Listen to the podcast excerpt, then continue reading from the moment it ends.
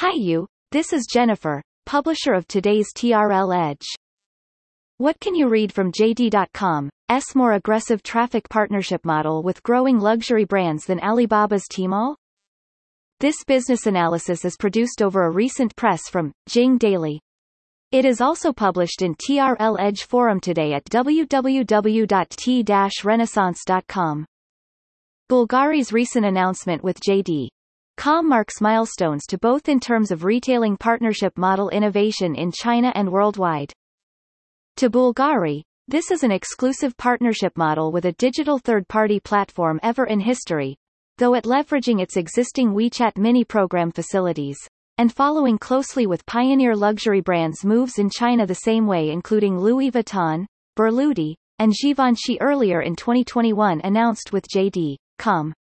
And to JD. It seems it has been quickly expanding its innovative, traffic direct injection, model with specific luxury brands after the first somehow surprising partnership with Louis Vuitton in China back to May. By nature, in those innovative partnerships like this, JD.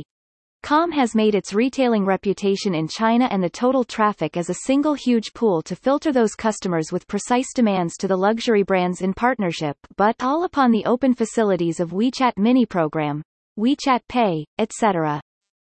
However, Tmall of Alibaba Group have been and will be under tremendous pressure along with furthermore such similar partnership showcase announcements between JD. Com and more aligned luxury brands to join. Tmall is still strictly operating on the conventional marketplace model with all sorts of brands from FMCG, CPG to luxury brands have been only taken care in the same way with no fundamental distinction. Will Tmall, Tmall Global follow JD. Com upon the same partnership model with Alibaba Group's existing luxury brands clients and new ones to come? What do you think? Reference of previous TRL Edge publication. How has Walmart been working with JD.com to compete with Amazon, Alibaba and Target? What does that imply from Walmart China's recent renaming of its WeChat mini program store to Walmart Online Supermarket? What happened from Alibaba and the very week in March 2021 to China's internet industry in a historical view? Why does Tencent and Alibaba starts to talk into serious strategic partnership in China? Why did LVMH select Google Cloud as a strategic partner instead of with AWS, Azure, Alibaba Cloud, etc.? Here comes more analysis in TRL Edge forum upon the same topic on the August 24, 2021. Under the context of conventional online traffic slowdown since 2017 mainly driven by new customers registration in the past decade, and more fierce competition, but also defense, for customers' activities among tech powerhouses offerings in China, from Alibaba Group, JD. Com to the new King Pinduoduo.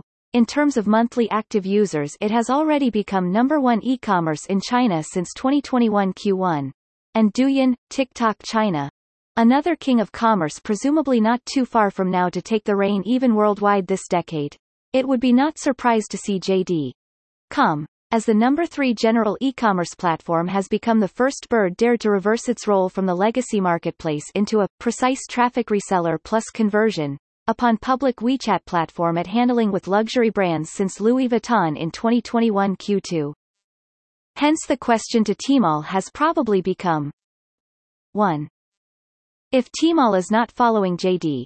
Com to open such similar precise search traffic diversion to specific luxury brands transaction, it must commit and be capable to prove its traffic generation to allocation algorithm power and intensity, still to existing luxury brands launched on Tmall Pavilion so far, and more importantly, those new ones yet tentative to launch. 2. If Tmall is following JD.